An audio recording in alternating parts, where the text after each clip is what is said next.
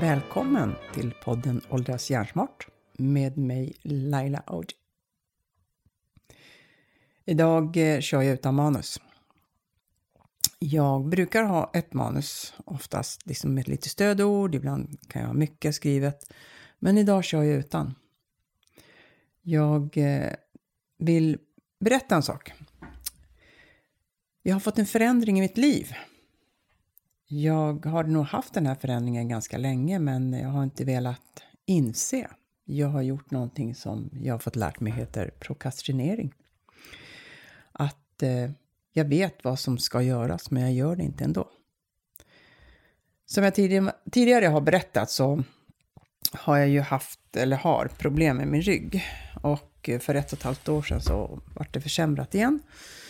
Och nu för några veckor sedan så var jag äntligen till en professor eh, inom ryggkirurgi. Och han eh, bekräftade att det inte går att göra så mycket annat än att bara gilla läget. Och med det menar jag att jag måste fundera på hur jag håller på, vad jag gör för någonting. Det här har jag vetat många år, men jag har inte velat insett fakta, att jag inte kan pressa mig så hårt. Idag förstår jag ju kanske ännu mera varför jag har ont.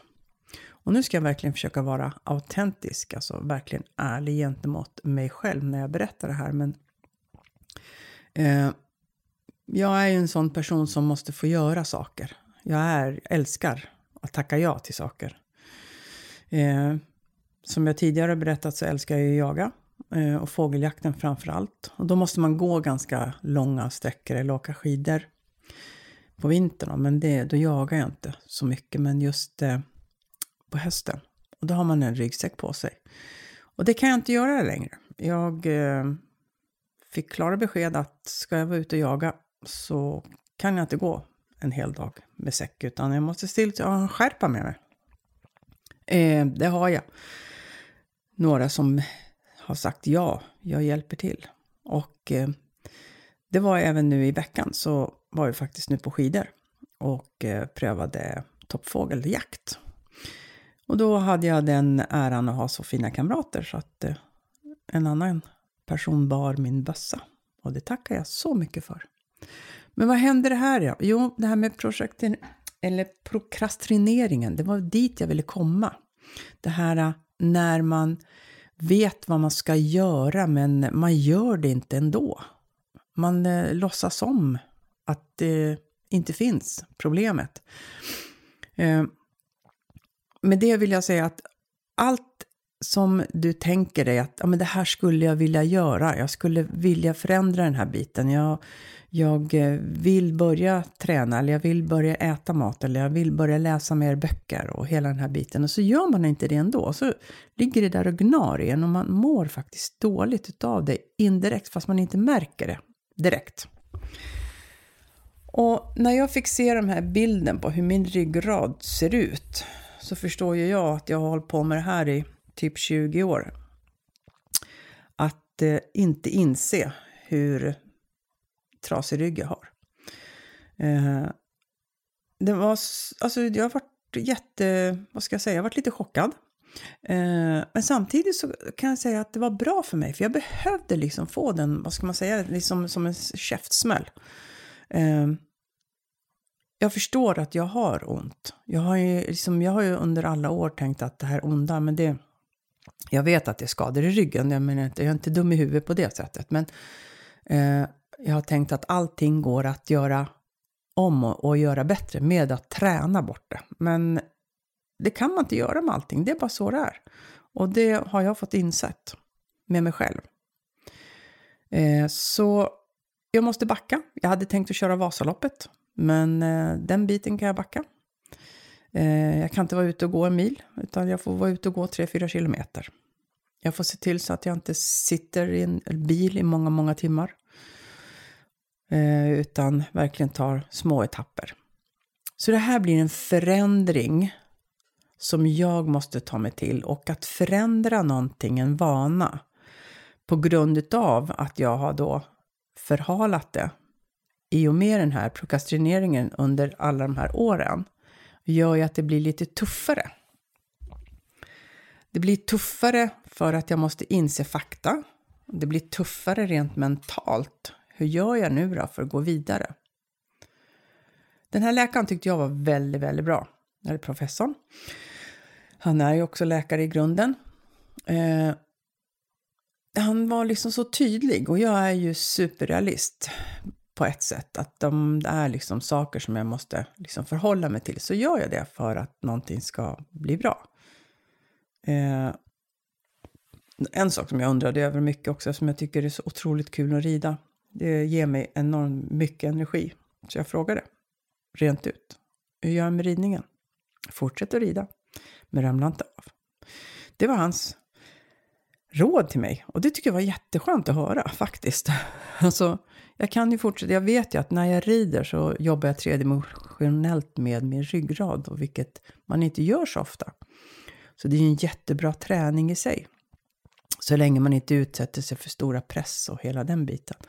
Men eh, jag är jätteglad att jag kan fortsätta rida. Och jag kommer kunna fortsätta jakta också ett tag till. Men sen så var han så bra, för sen så sa han så här, ja men nu gör ju du alla de här sakerna som du tycker är bra och du har ju den mentala, du har ju de mentala verktygen. Du vet ju hur du ska jobba med dig själv. Så det är där du måste jobba hela tiden nu för att rent fysiologiskt så kan vi inte gå in och göra någonting. Jo, vi skulle kunna göra, men då måste vi steloperera halva din rygg och, och, och det är en sån omfattande operation och är inte alls säkert att det blir något bättre. Så med det sagt så fick jag liksom göra som jag brukar göra. När jag tycker någonting är jobbigt då måste jag bara få landa i mig själv. Först så grinade jag och sen så har jag turen att vara utbildad mentaltränare och dessutom neurobaserad och även ha KBT. Så jag har ju verktygen och jag har ju nycklarna. Så jag, efter jag kom tillbaka från Uppsala, så dagen efter så som jag sagt också förut, att jag har ju turen att ha ett gym hemma på gården, i garaget. För att min son och, och sonhustru och med barn har flyttat hit och hon är ju PT. Så jag har ju världens lyx. Så Mikaela, hon har hjälpt mig att sätta igång ett eh, program och nu har vi kört igång andra programmet. Och dagen efter när vi kom hem så gick jag ut och gymma. För det var någonting som läkaren sa, sluta aldrig styrketräna. Alltså det är det viktigaste du kan göra. För att hjälpa dig själv. Hålla upp och hålla igång dina muskler. Och träna inte bara ryggen, du måste träna hela kroppen. Och, och, det har jag ju gjort i och för sig. Men, men jag tyckte det var så skönt också att han sa det, att han verkligen tryckte på det. Så då säger jag det till dig. Har du inte börjat så gör det. Börja styrketräna. Det är så viktigt att vi jobbar med våra muskler. Ju äldre vi blir så kan vi också försöka tänka på att vi måste verkligen åldras hjärnsmart och det gör vi också genom att vi skulle börja då styrketräna. Ta två till tre halvtimmar i veckan.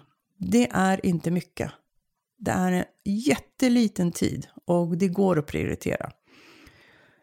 Så hur känner jag det här? Hur går jag vidare i det här? Jo, men jag känner ändå att jag vill ju fortfarande säga ja till alla de här sakerna så länge jag kan. Och det kommer jag också göra. Men jag kommer inte göra det i sån stor utsträckning som jag har gjort förut. Jag ska försöka vara lite smartare. Jag ska försöka vara lite snällare mot mig själv. Jag har lyssnat på jättemycket bra poddar också måste jag säga. Eh, Mel Robbins, hon är ju fantastisk. Andrew Huberman likaså. Men sen har jag upptäckt två nya. En som heter Sällskapet. Eh, jätte, jättebra. Och eh, det är med två stycken som jag eh, träffade på och som hade fjällterapi med mig på fjället. Eh, Cecilia Blankens och Johanna. Oj, vad heter hon i efternamn nu? Hon är i alla fall författare. Hennes första bok kommer ut i maj. Och sen så hade jag den äran också att ha med en Tove Nordström. Och hennes podd 30 plus tror jag att den heter. Jag ska ta fram den exakt så får jag veta precis vad den heter. Ja, men i alla fall, det här med poddar. Det är ju, eh, jag tycker det är så, det är så skönt att lyssna på. Jag lär mig jättemycket också utav att lyssna på andra poddar hela tiden. Eh, jag tycker det är jättebra. Eh, jag kan göra det när jag tränar eller, eller med städar till exempel. Då tycker jag det är jätteskönt. Jag vill helst inte göra det när jag är ute och går, för då vill jag ta in naturen. För när jag är ute och går eller åker skidor eller någonting så vill jag verkligen ha naturen i mina öron, för den ger mig så mycket mera än att lyssna på någonting annat. Eh, 30 plus trevar heter den andra, med Tove Nordström. Eh, fantastiska poddar finns det i massor och en av mina favoritpoddar är ju Hjärnan med eh, Louise Epstein där hon har Anders Hansen och en Ola, en läkare. Eh, och som mycket matnyttigt. Så har ni inte lyssnat på någon av de här poddarna så gå in och lyssna för det är verkligen mycket trevligt. Och Andrew Huberman framförallt tycker jag är ju en han är ju en eh, ja, lärare in på Stanford University och eh, eh, hjärnforskare tror jag att han är också. Vilket fall som helst, mycket bra finns det ute på äten och eh, även Långloppspodden som var med mig i förra avsnittet med Max och Alexander. Eh, deras podd också jättehärlig att lyssna på. Variera lite olika saker.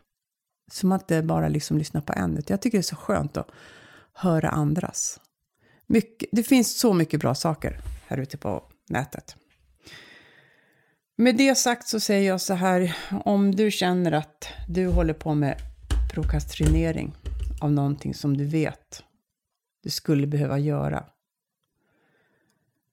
Alltså skjut inte upp det. Tänk inte så mycket på varför du ska göra det. Vad gör det?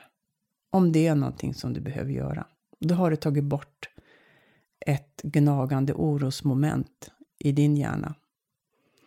Så fortsätter du så, så kommer det kännas mycket lugnare. Och du kommer att bli mindre stressad också. Av att hela tiden liksom eh, prestera. För ibland så presterar vi på ett fel sätt. Jag hoppas verkligen att du gör dagen till den bästa hittills. Och fortsätt med det. Och tack snälla för att du lyssnade. Kram.